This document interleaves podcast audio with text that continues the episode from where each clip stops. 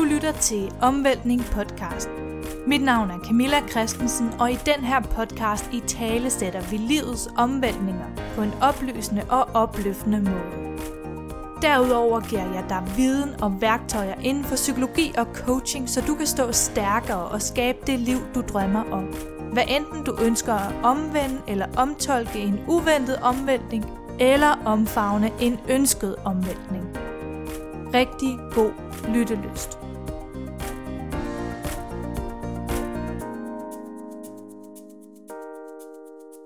Velkommen til, så. Tak. Og mange tak, fordi du vil være med.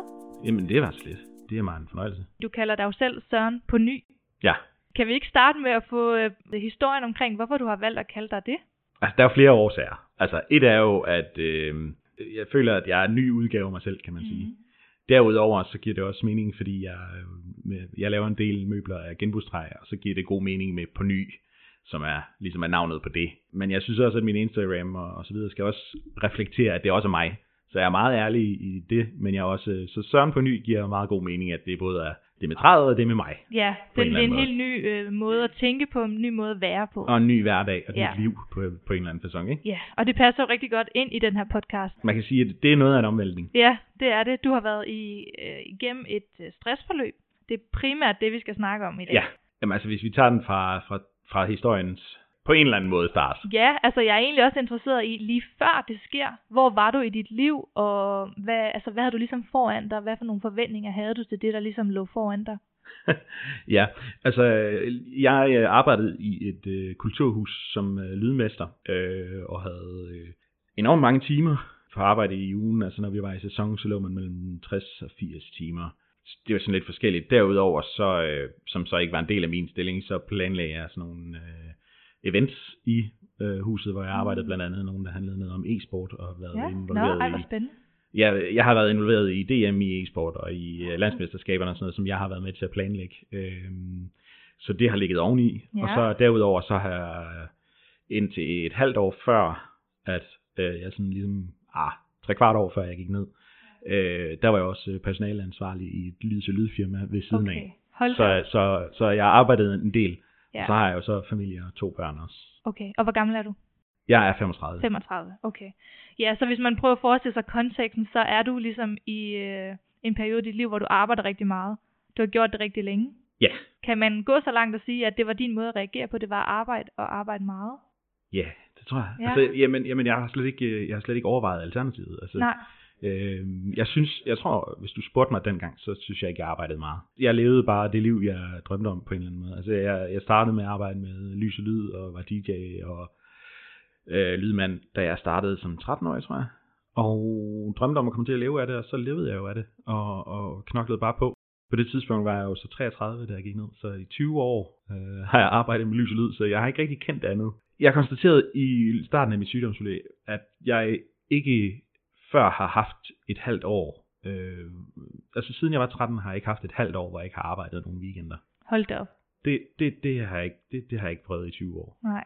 Og det er lidt vildt at kunne sige som 30-årig. Ja. Eller 35 Det i sig selv er nærmest en omvæltning. Men det er også det, altså man har jo, altså hvis man kun arbejder 37 timer, så har man jo vanvittigt meget fri. Hvilket er sådan lidt en absurd sætning at sige højt. Ja, Men men, øh, men det er jo så også absurd, når man så bliver sygemeldt med stress, så har man lige pludselig fri hele tiden. Jamen det, det føler man ikke. Nej, nej, nej, det kan vi så komme tilbage til. Ja, Ja. Men ja, vi er tilbage i tiden. Hvornår var det? Var det tilbage i, Det var i 18. 2018? Ja. Og jeg har lige afsluttet et øh, e-sports arrangement øh, i oktober, og er startet med at planlægge det næste, og øh, er i gang med at etablere en forening omkring det, samtidig med, at vi jo så er i højsæsonen på arbejde. Øh, jeg vil sige, altså når jeg tænker tilbage, så ved jeg godt, hvornår jeg sådan begyndte at lægge mærke til, at jeg havde symptomer på stress. Og det har jeg nok gjort i sådan foråret 18. Mm, Men det er der, hvor jeg var bevidst om det. Øh, når jeg tænker tilbage nu, så tror jeg, jeg har haft symptomer på stress i hvert fald i 7-8 år. ja. Cirka deromkring. Hvad er det for nogle slags symptomer, når du kigger tilbage her? Altså, Dårlig mave.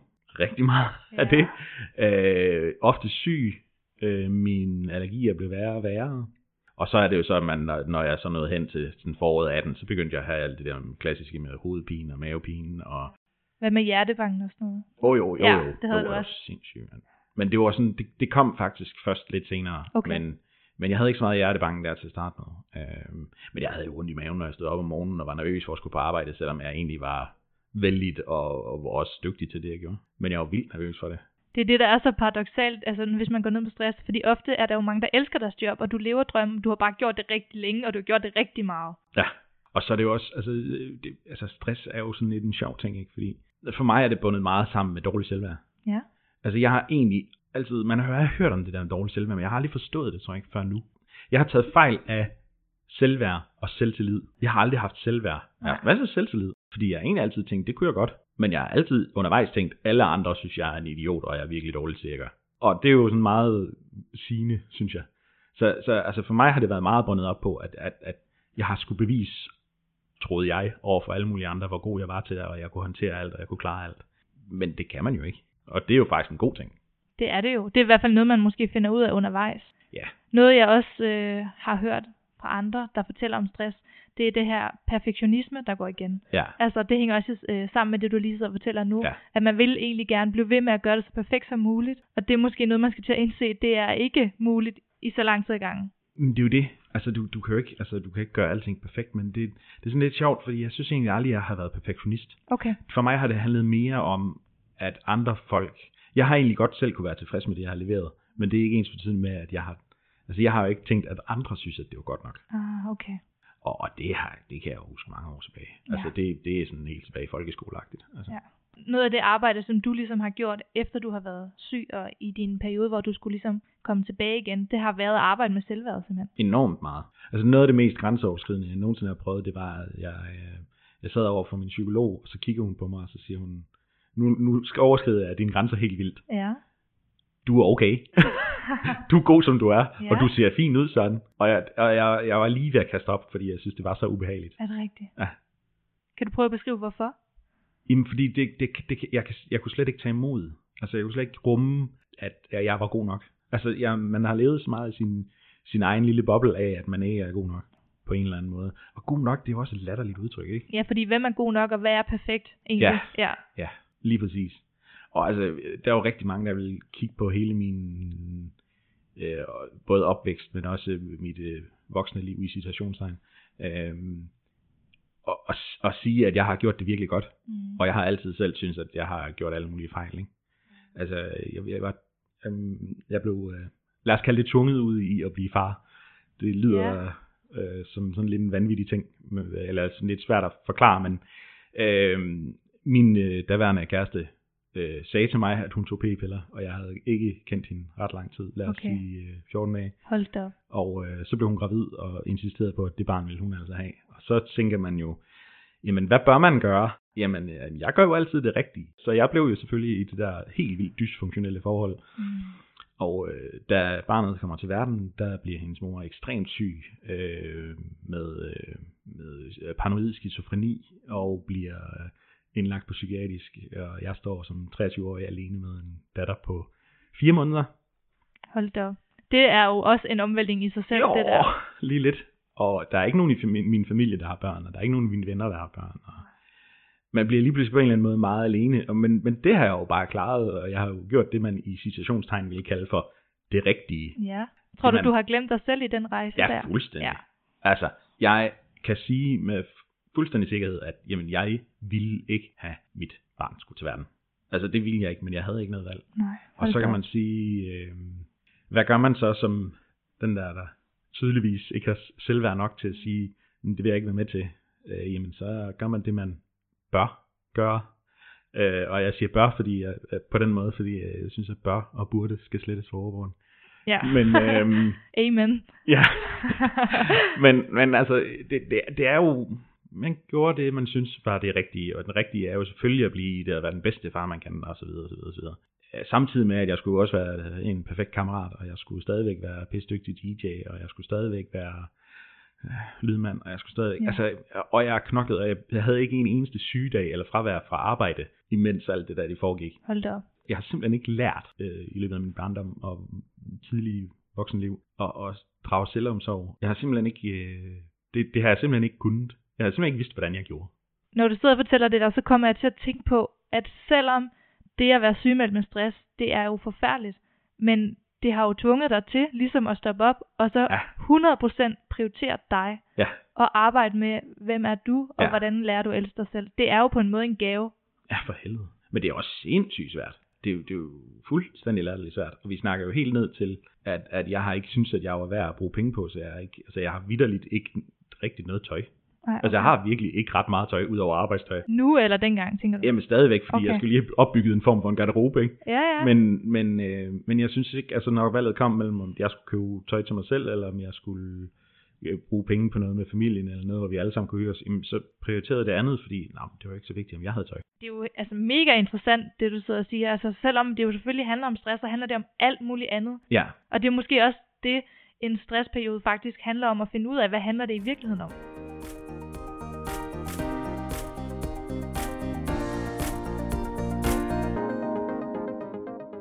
Altså øh, jeg synes, der, åh, jeg har hørt mange forskellige sådan, øh, billeder på, hvordan man, øh, hvordan stress er. Ja. Og, og det er sådan lidt en, altså når alt går godt, så, så sidder man i øh, gummibåden oven på vandet og flyder med bølgerne. Og når det går sådan lidt presset, så er man indimellem sådan lige lidt under vand. Og jeg har måske været sådan under vand 95% af tiden. Okay. Men bare knoklet på og ikke rigtig kommet op efter luft. Jeg skulle lige sige, at jeg glemmer at trække vejret. Ja, fuldstændig. Det er meget præcist, faktisk. Så hvordan føles det at have stress? Det er et godt spørgsmål. Ja. Jeg øh, gik jo, altså mærkede det jo først rigtigt, da jeg sådan var blevet sygemeldt. Altså jeg øh, var på arbejde en eller anden dag, og havde bøvlet lidt med min datter dagen før, og, og, og var på arbejde og, og brød bare fuldstændig sammen i grådet. Og Okay. der havde jeg nok ikke, ja, der havde jeg ikke grædt i 20 år, tror jeg. Wow. Øh, Hvordan føles det at græde den dag? det var absurd, men jeg kunne slet ikke styre det. Kørte hjem i bil, sad nede på kontoret med min, med min chef, og blev ved med at græde, og så sagde han, hvad har du brug for? Og jeg kiggede bare ud i luften og sagde, det, det, er, det ved jeg da ikke. Og så sagde han, skulle du ikke tage og køre hjem? Jo, kan du godt selv køre bilen? Og så, så grinte jeg, fordi jeg tænkte, selvfølgelig kan jeg køre bilen. Hvad fanden snakker du om? Men det var da totalt uforsvarligt, at jeg selv kørte bil hjem. Jeg var ikke i stand til at gøre det, men det gjorde jeg så tydeligvis alligevel. Og kommer hjem og ved godt, der er noget galt. Og jeg tænker, okay, nu tager jeg fat i en psykolog, og jeg ved, at du ved, jeg gør alt det, man Bør, Ja. som der står i ordbogen. Præcis. ja. Og, øh, Det er jo det, du har gjort indtil nu. så hvad så skulle hvor- du ellers Ja, gøre? hvorfor det? Ja. Og så kommer jeg op til hende, der er psykologen, og hun, hun gennemskuer mig fuldstændig. Altså, hun siger, "Jamen, sådan, øh, har du overvejet, at du faktisk ikke er gået ned endnu? Jeg siger, hvad snakker om? Altså, jeg er sygemeldt. Ja, men har du tænkt over, at du ikke er gået ned endnu? Nej, jamen, det er, ja, ja, bla, bla, bla, ikke? Og jeg arbejder videre, og så, jeg blev sygemeldt den 14. december, ja. og øh, i midten af februar gik jeg ned med et gigantisk brag. Vil det sige, at der går faktisk næsten tre måneder, før du selv erkender, at du er syg? ja, hvordan før jeg kan begynde at mærke, hvordan min krop egentlig havde det. Okay, Ja, hold da før min hjerne sådan helt fangede, hvor, hvor dårligt jeg egentlig havde det. Og, og hvad var det så, der gjorde, at du lige pludselig kunne mærke det? Øh, jamen, så begyndte sådan for alvor tankemøller og øh, hjertebanken, svedeture og øh, øh, tissede konstant. Det er Okay. virkelig en ubehagelig side effect af stress. Øh, men jeg, altså, jeg var, jeg kunne ingenting. Altså som i, hvis du bad mig om at børste tænder, så ville jeg tænke, det kan jeg, ikke- det kan jeg ikke overskue. Jeg var helt nede, og det startede, øh, altså, øh, stress og angst og depression hænger jo meget sammen. Jeg skulle lige til at sige, om du kom ind i en depressiv periode også. Fuldstændig, Ja. ja. Men det var faktisk, altså jeg tror, jeg, altså jeg, jeg har selvfølgelig været depressiv, men jeg har ikke været, øh, jeg tror ikke, jeg har været så bevidst om det. Men det var angst, Okay. der fyldede meget for mig. Det var mest angst. Altså, Hvordan kom angsten til udtryk? Jamen angstanfald. Øh, altså jeg vil sige, jeg var nok i sådan en tilstand af angst hele tiden. Mm. Men, men, øh, men slemme angstanfald indimellem. Og øh, altså, og, og lige pludselig så, så, jeg fik blandt andet et angstanfald foran kontoret til min psykolog. Og, og jeg vidste ikke, hvad det var, der foregik. Jeg kan bare huske, at den følelse, jeg sad med der, Mm. den havde jeg prøvet som barn. Men, okay. jeg, men jeg, kunne ikke, altså jeg kunne ikke sætte ord på, hvad det var, der foregik.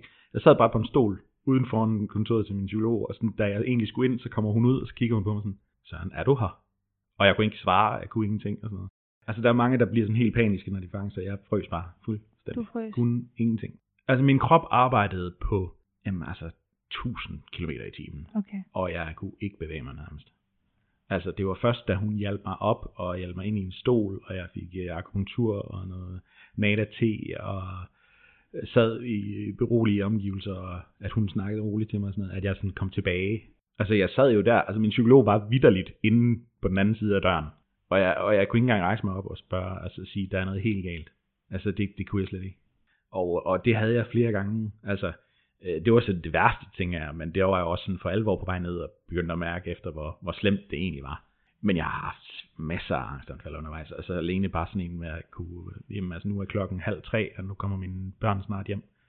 Øh, og det kunne jeg slet ikke overskue. Så, ja. så skulle jeg være i den der forældrerolle og sådan noget. Og jeg, jeg, jeg kunne jo ikke engang, altså jeg lå jo i sengen. altså, jeg kunne ikke Kommer det perfektionismen ikke lidt ind der så, eller er det nogle forventninger til sig selv? Jamen, der var jeg, der var jeg så langt ude okay, i det, ja. at det kunne jeg slet ikke... Uh... Det var slet ikke uh, det, der fyldte der. Nej, fordi men, man ville jo gerne alt det der, man bør. Ja, det er alt det, man bør, ja. Burde. Mm. Uh, men men jeg, jeg, jeg kunne jo ingenting. Altså, og, og, og jeg vil sige, vendepunktet var, da jeg... Øh, altså, øh, det var så igen i samme sammenhæng med min psykolog, at, at vi, vi tager en lang snak om, at, at jeg måske skulle prøve lige at sige, nu tager jeg lige 14 dage, og, hvor jeg bare sover, hvor jeg ikke skal okay. noget, hvor min, min familie og alle er indforstået med, at de næste 14 dage, tre uger måske endda, der skal jeg ingenting. Det, det var du bare med på fra start af? Nej. Nej, okay. Men altså, den, den greb alle, øh, og den første weekend var jeg alene hjemme, simpelthen. Altså min, min mm. kone og min søn, min datter var ved hendes mor, men min, min søn øh, og, og kone, der tog ud til øh, hendes forældre, og så var jeg selv. Så jeg ligesom fik kickstartet det der. Og så der var jeg ligesom noget der til, hvor jeg tænkte, okay, nu, nu kan jeg acceptere det Så, så i 14 dage lå jeg. Det jeg kom til at tænke på, det er, at det er jo næsten også, når man er alene, så har man da virkelig øh, tid til at tænke og have tankemøller. Ja. Og, altså, var, fyldte det ikke meget hos dig? Ja, eller? fuldstændig. Ja. Altså, det fyldte jo alt. Det er jo det, altså ens krop arbejder på 100 km i timen. Altså, du, du, de, de, altså, der er så meget fart på din krop, samtidig med, at du bare ligger og ingenting kan. Det er, det, det er så svært at forklare det, hvis ikke man har prøvet det. Og frustrerende kunne jeg forestille mig at være i. Det er absurd. Altså, fordi jeg har jo kunnet alt. Og nu kan jeg ingenting, men min hjerne den arbejder bare derudad. Og jeg kunne ikke sove, og, og, og svedeturene, og ah, men for helvede, altså. Hvad tror du, der har været det allersværeste i den her stressperiode? Øh, altså, der har selvfølgelig været det der med at, at, at acceptere, at situationen er, som den er. Det var svært. Men jeg tror faktisk det sværeste, og det er det, jeg stadig kæmper med, det er at lære at føle. Altså at lære at føle igen. Jeg ventede på, at du afsluttede sætningen, men det var simpelthen det var bare det. at føle. Ja, lære at føle. Hvad vil du gerne føle? Jamen, jeg vil gerne kunne... Altså, jeg var derude, hvor jeg kunne jo ikke kende forskel på følelser. Okay. Det er simpelthen der, vi er. Det er simpelthen der, vi er. Jeg, jeg kunne ikke, altså jeg, jeg, jeg kunne ikke kende forskel på glæde og kederlighed, og jeg kunne ikke kende forskel på angst og vrede og øh, alle de der. Jeg kunne ikke kende forskel på det. Jeg kunne simpelthen ikke navigere i det. Jeg var bare.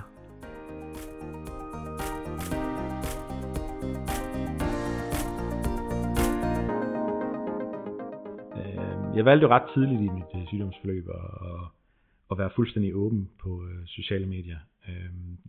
Altså nu bruger jeg meget Instagram, og det har jeg gjort lang tid inden og så, så det faldt mig naturligt at begynde. Men jeg har aldrig rigtig snakket på stories og ting og sager, fordi jamen, der var ikke nogen, der var interesseret i dit liv.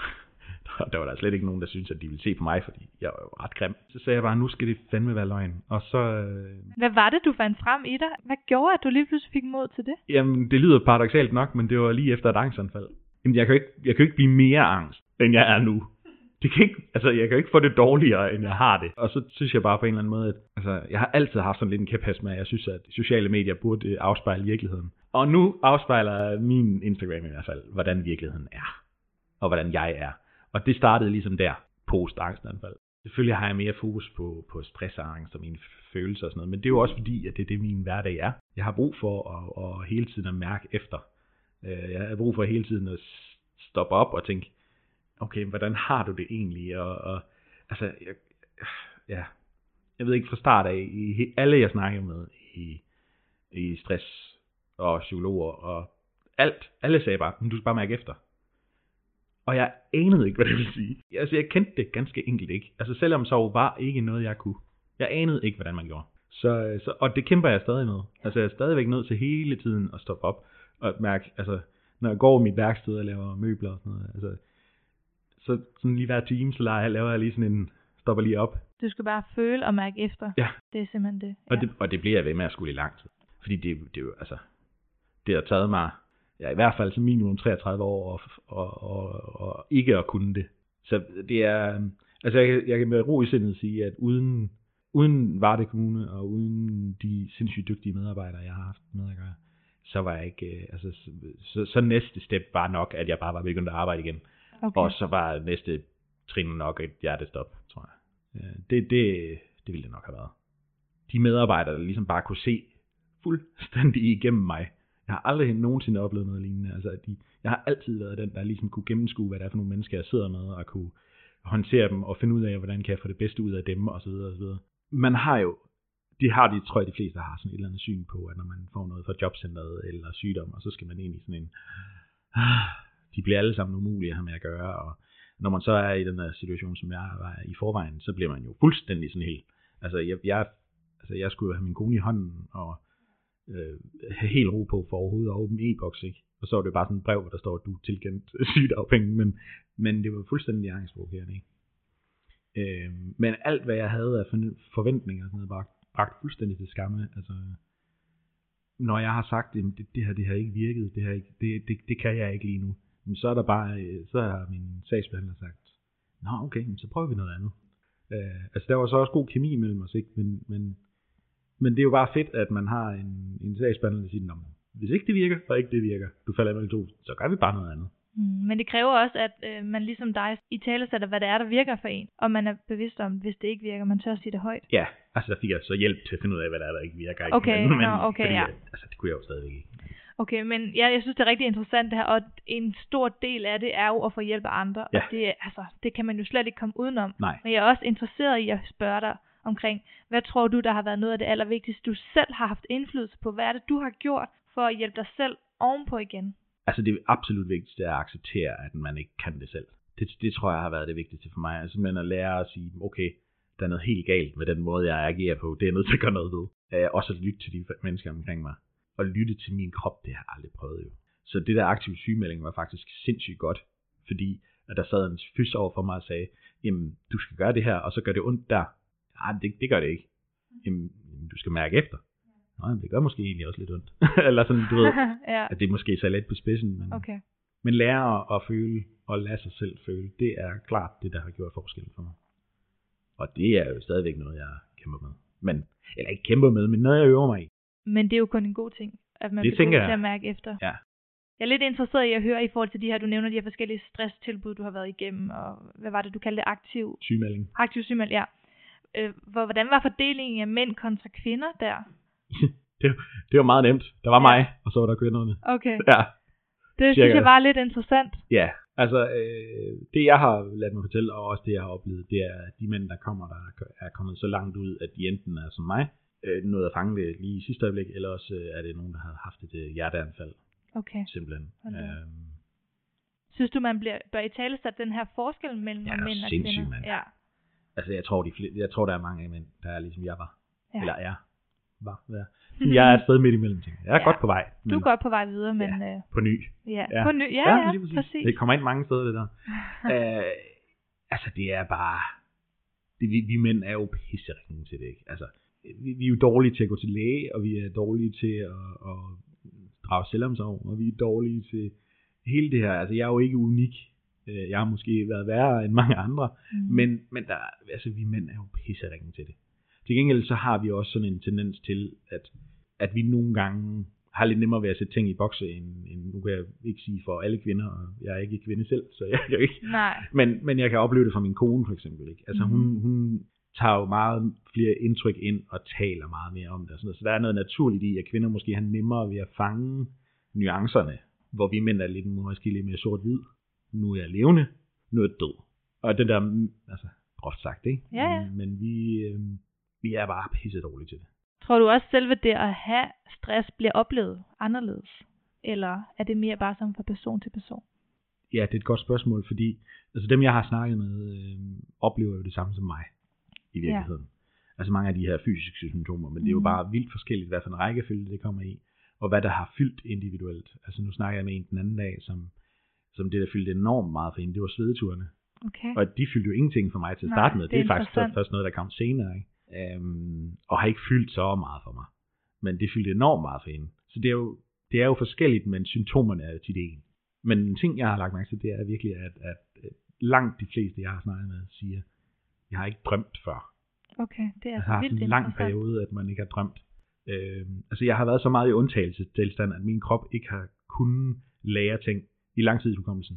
Og jeg har ikke kunnet bearbejde det, jeg har oplevet, så derfor har jeg ikke drømt. Altså min krop har simpelthen ikke brugt ressourcer på. Når jeg sov, så skulle jeg sove, så, så min krop skulle ikke bruge ressourcer på at drømme. Hvilket er vildt. Ja, Det det er er ikke- vildt, men det er også vildt interessant. Det er super interessant, og altså, alle jeg har mødt, de har sagt, hold op, hvor er det vildt, hvor meget drømmen lige pludselig fylder. Spøjst. Det er, det er skørt.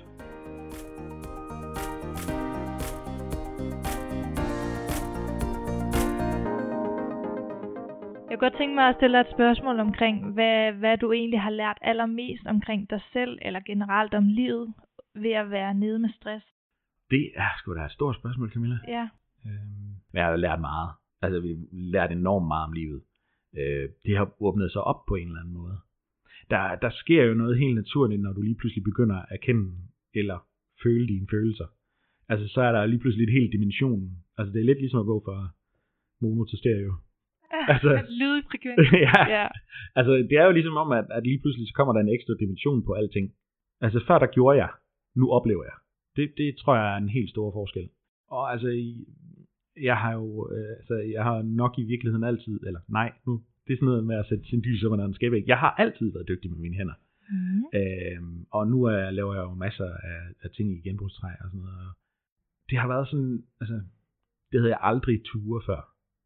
Og jeg havde aldrig før kunne finde et sted, hvor, hvor det ligesom var godt nok. Og jeg var færdig klar til at afslutte noget.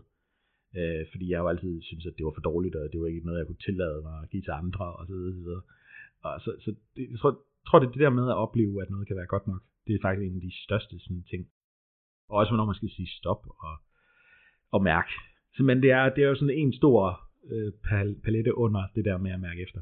Jeg synes, det er interessant, fordi det, det lyder virkelig som om, at det har givet dig så meget. Altså, du er jo nærmest blevet en helt ny person. Fuldstændig. Ja. Altså, Søren på ny, ikke? Nå ja, Søren på ny, selvfølgelig. Øh, men Jamen, det, det har jeg. altså i forlængelse af det, så er det jo også interessant, fordi at øh, stress påvirker så ikke kun dem, der har det, det Nej. påvirker også dem, man har tæt på. Og jeg kunne bare forestille mig så i forhold til, du er i, øh, er I gift eller Ja, vi er gift, ja. ja. Det, det må også være noget en omvæltning for hende, ligesom at du udvikler dig Ja. undervejs. Jamen, det har været lidt, det er, det er en sjov ting, det der, fordi vi har faktisk også haft lidt brug for at få noget, eller øh, jo, men vi har nok haft brug for at få lidt hjælp til at komme videre. Ikke fordi vi har været, øh, vi har, jeg vil sige, vi er rimelig rock solid, men vi ved også godt begge to, at vores samvær og vores dynamik har ændret sig. Og det har vi også haft brug for at få, øh, få i tale sat. Så vi har også øh, brugt at gå til psykolog sammen for at, at finde ud af at komme, jamen ikke finde ud af at komme videre, men finde ud af at sådan i fællesskab at have et eller andet form for fodslag. Mm. Kan man Øhm. sige, at I skulle finde hinanden igen? Ja. Ja, Ja, på ny. på ny, ja. Igen. ja. Uh, jamen, ja, det, det har det. Altså, det, det kræver noget, fordi jeg vil ikke ønske for nogen at skulle igennem det, jeg har været igennem. Altså virkelig ikke. Jeg synes, det har været... Shit, det har været vildt, altså. Vil du have det været det foruden? Nej, Nej. det vil jeg sgu ikke. Altså, jeg, jeg var ikke... Altså, alternativet, som jeg ser det, det er, at, jamen, altså, at på et eller andet tidspunkt, så er jeg død af det. Altså, jeg siger ikke, at det var om to år eller om fem år, men, men på et eller andet tidspunkt havde det været det, der havde kostet mig livet, og det havde sikkert også kostet mig forholdet inden der, og samvær med mine børn og alt muligt andet. Altså, fordi at jeg jo ikke, jeg, jeg har ikke kunne drage omsorg om noget som helst. Altså, det har bare handlet om at være. Og, og jeg, øhm, det, det, det kræver selvfølgelig noget at komme, komme igennem det som par også. Det har ændret vores dynamik lidt. Altså, jeg er mere stille. Altså, nu snakker jeg som vandfald, ikke? men men øh, jeg, altså, nu er jeg mere lyttende, og jeg er mere stille, når vi er i, øh, i forsamlinger. Altså mere, øh, jeg er blevet meget mere firkantet i, hvad jeg gider at bruge tid på. Det kan jo være en god styrke. Ja, altså jeg gider ikke spille min tid på folk, der ikke øh, at spille mit liv på, på overfladiske ting. Altså, jeg, vil det kan hellere, jeg godt forstå. jeg vil hellere have noget, der giver mig noget. Altså, jeg vil hellere have 10 timers lang snak med nogen, som, hvor man kan komme i dybden med alt muligt, end jeg vil øh, drikke to øl øh, med nogen, hvor det bare er, Nå, men hvordan går det så? Ja. Altså, det, det gider jeg ikke. Ej, det taler bare lige ind i, hvordan jeg har det også. Altså, Det spilder jeg lige. hader overfladiske snakke og sådan Ja, de der overfladiske relationer, men altså, hvad skal vi med dem? Altså, venskaber skal også være, altså, det, det, der skal også være plads til, at, at det kan være alt det svære. Altså, jeg har haft øh, en rigtig god ven, siden jeg var teenager, og har ham stadig ikke. Han har i 10 år bøvlet med, med angst, og jeg anede det ikke, før jeg blev syg. Øh, Det siger lidt om, hvor overfladisk at Ja. det kan være, ikke? Ja, På trods af, at vi har været gode venner siden vi var teenager. Altså, han vidste for eksempel heller ikke, at min far havde været så syg, som han var, da jeg var teenager. Altså, det, det, det er bare absurd, ikke? De nære relationer, og dem, hvor man kan komme sådan ordentligt i dybden og kende hinanden, det er fandme det, der giver noget, synes jeg. Vi skal dyrke det, og vi skal snakke om det, ikke? Altså, det nytter ikke noget at bare at, pakke tingene væk. Og det burde de gode relationer også kunne håndtere. Og nu siger jeg burde. øh, Det skal de nære relationer håndtere. Man skal kunne snakke om alt, hvad der er svært, og hvad der er godt, og alt indimellem. Ellers er det jo ingen nær relation nej. Og så skal man måske stille sig selv det spørgsmål, er det så en relation, jeg gider at være i? Ja, præcis. Ja. Og det er det jo også, ikke kun med relationer, men også de ting, man, eller ja, det man bruger tid på i hverdagen, det bliver man ligesom tvunget til at, at tage stilling til, når man er Ja. måske i et stressforløb, eller en hvilken som helst anden omvæltning. Ja, præcis. Er det her noget, der giver mig energi? Og hvis ikke, så skal man Videre. væk med det. Ja.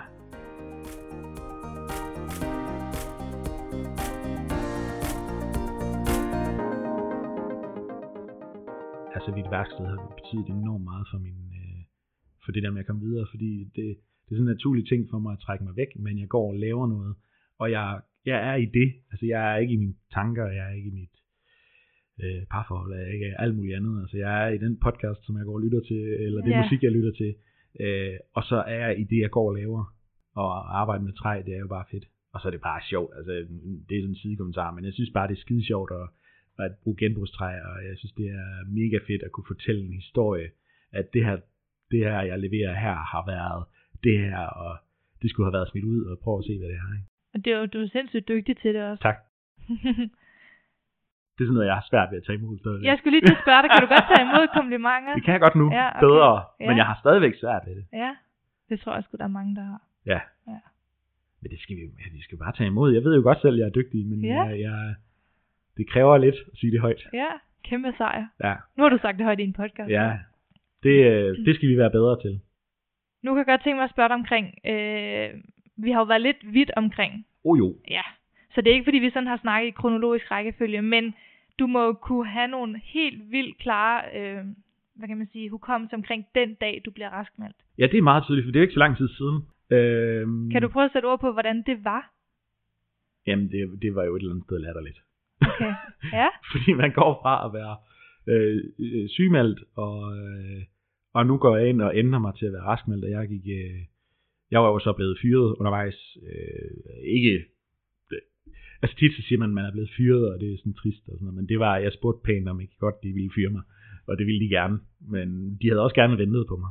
Øh, men jeg blev øh, fyret, og, øh, og så skulle jeg ud og være ledig. Øh, så jeg starter ud med at melde mig ledig, og så gik der jo 14 dage, og så var det corona. så, det var, så det var sådan lidt, yes mand, det er 1. marts, og jeg skal ud og erobre verden, og nu skal jeg fandme bare ud og vise, øh, at jeg har det skide godt, og jeg er kommet godt over det, og corona siger du, ja, okay, så, så sætter vi os lige alle sammen tilbage og laver ikke noget igen. hvordan taklede du det? Ja, yeah, det, det var jo bare som det var. Altså, der var jo ikke nogen, heldigvis var vi jo alle sammen i samme båd der. Ja, det har sige. måske gjort det nemmere at acceptere. Ja, det tror jeg. Altså, jeg synes, det har været svært, det her med at gå fra at være, øh, føle, man skulle ud af Europa verden, til at man så, øh, at der kommer nogen udefra og siger, nej, det kan du ikke. Og, og man så på en eller anden måde, alt bare kom på pause igen på en eller anden måde.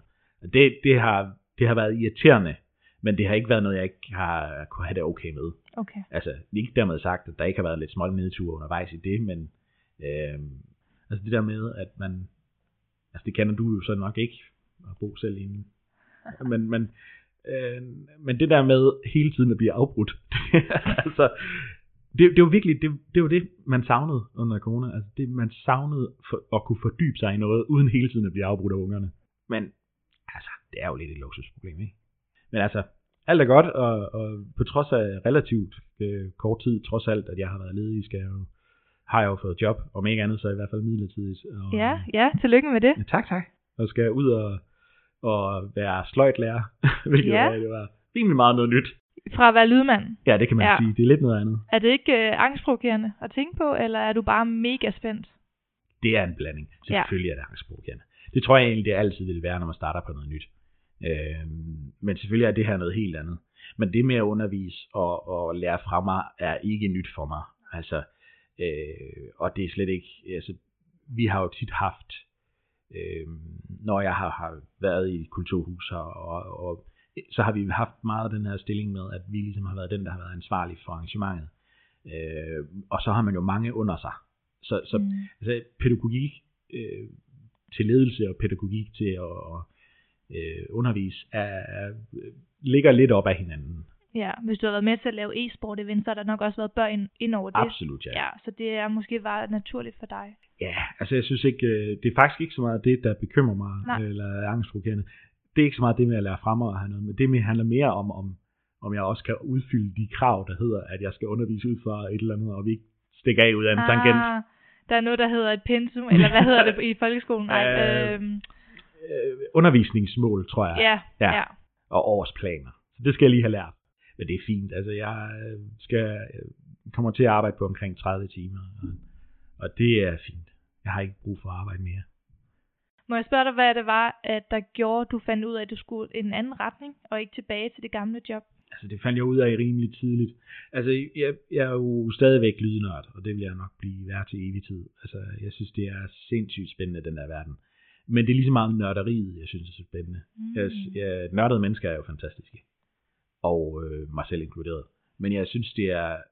Altså, kunne jeg bare møde ind hver dag, en formiddag, og lave arrangementer med øh, med bands øh, og øh, alle mulige lækre ting i løbet af dagen, og gå hjem klokken 4 og komme hjem til familien og aldrig arbejde weekender, og, og det hele det var i en skønneste firkantede orden, og der aldrig var stress på, og der aldrig var run på, som der jo er i den branche, jamen, så kunne jeg måske have set mig selv blive der. Men, men det er bare en verden, hvor der er run på. Altså, og det er i perioder, og altså jeg kunne slet ikke, jeg kunne slet ikke se mig selv i det. Øh, jeg kunne slet ikke se mig selv komme tilbage. Altså, jeg savner mine kollegaer helt vildt, fordi man bliver som en familie, når man, når man løser sådan nogle opgaver sammen. Men der er bare enormt meget smæk på. Altså, og du når ikke... Øh, jeg gjorde i hvert fald ikke, og det var det, jeg ville være nervøs for. Jeg nåede ikke at holde pauser, jeg nåede ikke... Altså, den der forskel på at have fri og arbejde, det, det gnider bare sammen, fordi du har ikke nogen... øhm, du har selvfølgelig en arbejdsplan, men, men det er jo 16 timer den ene dag, og 4 timer den anden dag, og på alle mulige tidspunkter af døgnet. Og, og det, det, det, det vil jeg simpelthen ikke kunne håndtere nu. Det er jeg for skrøbelig til. Det lyder til, at du sådan har ligesom virkelig spurgt dig selv, hvad er det kernen i det, dit job, jeg har, hvad er det, jeg elsker ved ja. og hvordan kan jeg så finde det i et andet sted, som ja. stadigvæk giver mig energi, og som passer ind i alle de andre ting, som du faktisk har fundet ud af, at du også skal til at prioritere. Præcis. Ja. Hvad vil jeg gerne? Det er jo egentlig det, vi alle sammen bør spørge os selv. Ja. Men altså, det er jo... Ej, det, det, er, det er super, super, super fedt at arbejde med lyd, og det er super fedt at være nørdet og hænge højtalere. Og... Altså, det er virkelig, virkelig et spændende felt. Men det er også bare et felt, hvor det for det første er knokkelarbejde, det er mange timer, det er når det passer ind i, i, i det liv, og så er det at arbejde, når andre har fri, og mange, mange timer. Prøv at høre, det skal jeg ikke. Det har jeg gjort. Nu. Jeg har været 20 år i den Nu er du branche. på ny. Ja, nu prøver vi noget andet. Ja. Men det at arbejde med 3, det er jo også nørdet. Altså, ja, der nørder du jo også, ikke? Så du har jo stadig, du tager det jo med videre i det nye, du skal lave. Ja, ja, altså jeg, ja. jeg vil til altid, til evig tid være nørd. Ja. Det er jo en kæmpe styrke, synes jeg. Ja, det er det jo, fordi mm. du, mhm. altså, de mennesker, der er værd at høre på, det er jo de mennesker, der går op i det, de laver. Sådan er det bare. Du, altså, du, vi kender det alle sammen. Hvis du står og hører et eller andet foredrag, i, hvor end det er, med en, der ikke er helt nede i dybden med sit stof, og ikke synes, at det er det mest spændende i hele verden, så bliver det ikke et godt foredrag. Men altså, jeg har engang siddet og hørt på en, der snakkede om radiator i to timer, og jeg var fuldstændig opslugt af radiator i to ja. timer.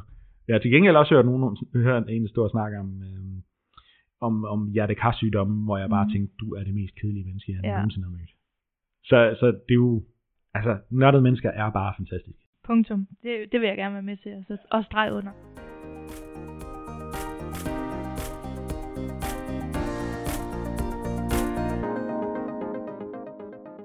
Hvis du skal give et råd videre til en person, der lige nu står over for en omvæltning, det er ikke nødvendigvis stress, det kan være hvilken som helst omvæltning. Hvad er det råd? Jamen, jeg tror egentlig, det er meget lige alle andre. Øh, om det er øh, om det er en omvæltning i sygdom, eller om det er stress, eller om det er alt muligt andet. Jeg tror også, når jeg har hørt øh, de andre afsnit, og har hørt andre podcasts øh, og radioprogrammer tale om det, snak om det. Tal om det for helvede. Altså få det ud. Fortæl dig om, hvad det er, der gør dig bange, og hvad det er, der gør dig glad, og mærk efter. Og du vil opleve, at det sekund, du åbner op, så er der bare 100 omkring dig, der ved præcis, hvordan du har det. Det lyder jo meget banalt, men det er virkelig bare det. Ja. Der, altså, det er kernen i det, ja. for man ligesom kan komme videre.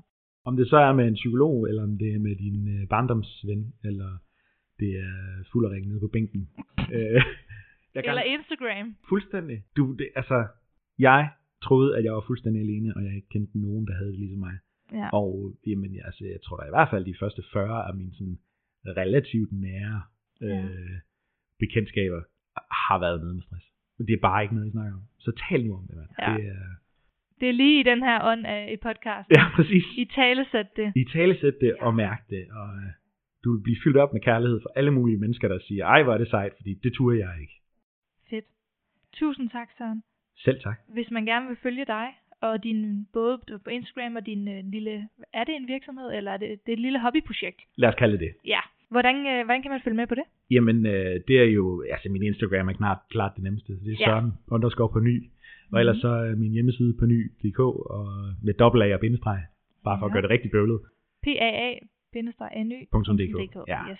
Og, øh, og jeg har også en, en Facebook-side med på ny, men altså Instagram er det sjoveste, fordi der får man jo også alt muligt snak om, øh, og alle mine enormt dårlige farjokes, dem skal man ikke, øh, dem skal man ikke kæmpe sig af. Nej, det skal man Nej. ikke. Det kan jeg også noget. Ja. Ikke godt, men de kan noget. det sagde jeg ikke. Oh, ja. ja. Tusind tak, fordi du var med. Selv tak. Husk på, at du som altid kan holde dig opdateret på nye episoder på Omvæltning Podcast ved at trykke abonner eller ved at følge med ind på Instagram og Facebook under navnet Omvæltning. Jeg hører meget gerne fra dig, hvis du har feedback, gode idéer eller kender en gæst, der passer godt til podcasten. Kontakt mig ved at sende en mail til podcastsnabelagomvæltning.nu Og ellers er der ikke mere at sige end at have det godt, til vi lyttes ved.